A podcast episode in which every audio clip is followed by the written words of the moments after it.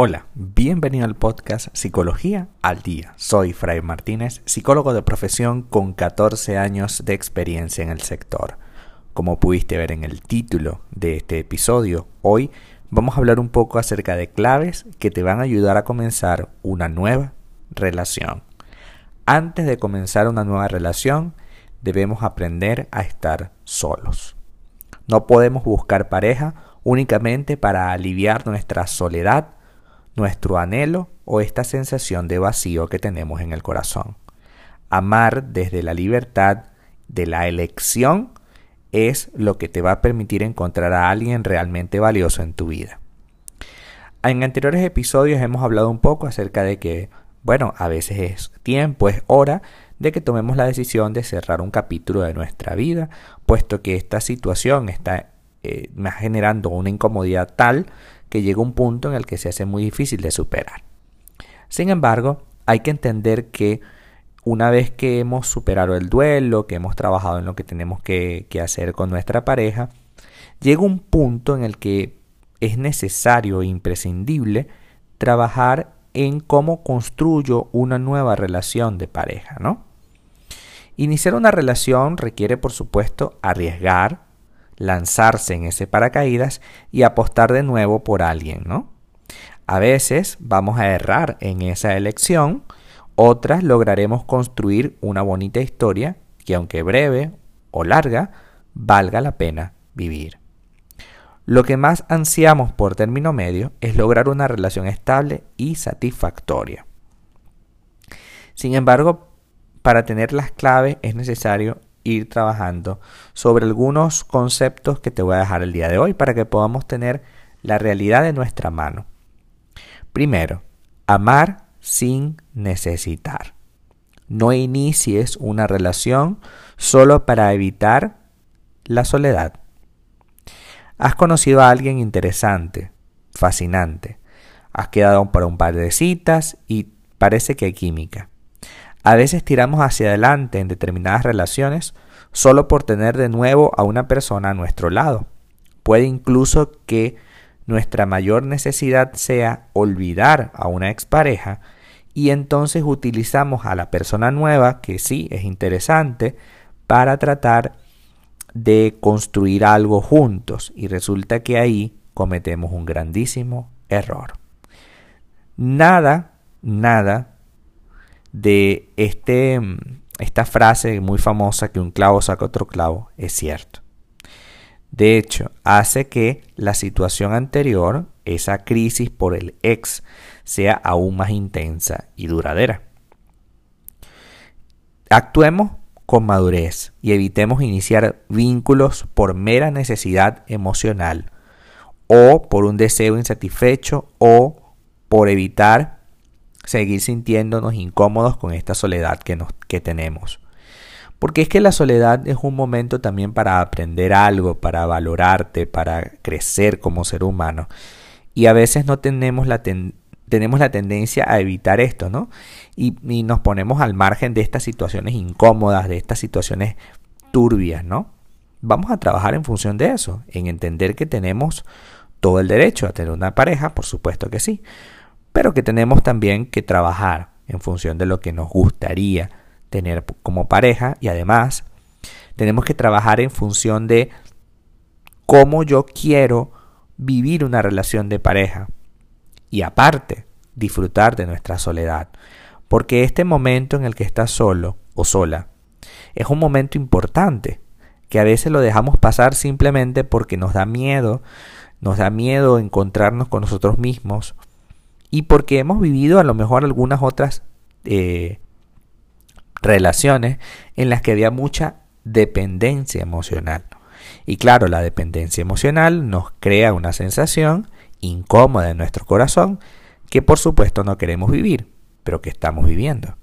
Entonces hoy vamos a hacer lo que tengamos que hacer para mejorar esta sensación incómoda que se alberga en nosotros y mantener nuestra independencia emocional. Desarrollarte en múltiples áreas, buscar pareja no es el único objetivo que deberíamos tener en la vida. En realidad, la clave está en dejarnos encontrar mientras disfrutamos de, de cada dimensión de nuestra vida. Siempre hablo de nuestras relaciones de pareja como ese espacio en el que nos damos la oportunidad de disfrutar de un momento a solas, de un momento tranquilo, ¿no? Y las relaciones de pareja son una elección. Por tanto, si lo hacemos con madurez, tendremos un espacio digno para compartir. Tercero, no aparentes lo que no eres. Una de las claves antes de comenzar una nueva relación es clarificar quiénes realmente somos, qué queremos y qué no estamos dispuestos a aceptar. En el caso de no llevar a cabo este ejercicio, es muy probable que terminemos con el mismo tipo de persona que teníamos cuando cortamos con ese ex tan tóxico. Es importante que entiendas que el problema anterior, el que te trajo hasta este dolor del fin de esa relación tóxica, fue que tú, en aras de mantener la relación, dijiste que sí a todo. Y era un sí constante, que sí a todo, que no me pasa nada, que yo lo acepto todo, que a mí me parece que todo está bien. Y resulta que no, que no podemos seguir aceptándolo todo, que no podemos seguir en esta sensación de que, de que sí, de que yo lo acepto todo, de que no pasa nada, de que todo está bien. No, no, no. Vamos a trabajar para clarificar quiénes somos y qué queremos y lo que no estamos dispuestos a aceptar. No porque tú quieras a alguien tienes que aceptarle todo. Eso es terrible. Terrible aceptarle todo a alguien simplemente porque, porque lo quiero. No, tenemos derecho a negociar. Inclusive tenemos derecho a entender qué es la vida que yo necesito, cómo la necesito. Nadie puede quitarme mi autenticidad solo porque me quiere o solo porque tú quisieras este, disfrutar de una relación, entonces bueno, yo cedo a todo y, y, lo que venga. Y si él me dice que yo debo cortarme el cabello, me lo corto. Y si él me dice que yo debo dejar esas amistades, las dejo, porque lo más importante es mi relación. Cuidado, si bien es cierto, hay momentos en los que esto puede llegar a pasar, pero en una situación sana, no una situación incómoda en la que tú te veas forzada a tomar una y otra vez la misma decisión. Dejar todo por él. Cuidado. Antes de comenzar una nueva relación, ¿qué es lo que quieres realmente? La pregunta puede parecer tan ingenua, pero las respuestas que deben desprenderse de esta cuestión son determinantes y estás obligada a hacerte el planteamiento. ¿Buscas una pareja exclusiva o eres los que prefieren una relación abierta? ¿Eres los que prefieren ir despacio o eres de los que te encanta precipitarte, o sea, todo en un solo día. Todas estas cuestiones son decisivas y una de las claves antes de comenzar una relación relevante, tanto para ti como para otra persona, es tener claro qué quiero yo, qué objetivo tengo yo con la relación. Porque ¿qué es lo que ocurre? Muchas veces decimos, es que yo quiero tener una relación, o, pensamos, mejor dicho, yo quiero tener una relación sana, yo quiero tener una relación eh, a largo plazo, una relación eh, comprometida, ¿no? Pero resulta que me busco todas mis parejas en un bar, en una discoteca, en sitios donde definitivamente ahí no están. Y el nivel de compromiso que existe en este tipo de lugares pues es casi nulo e inexistente.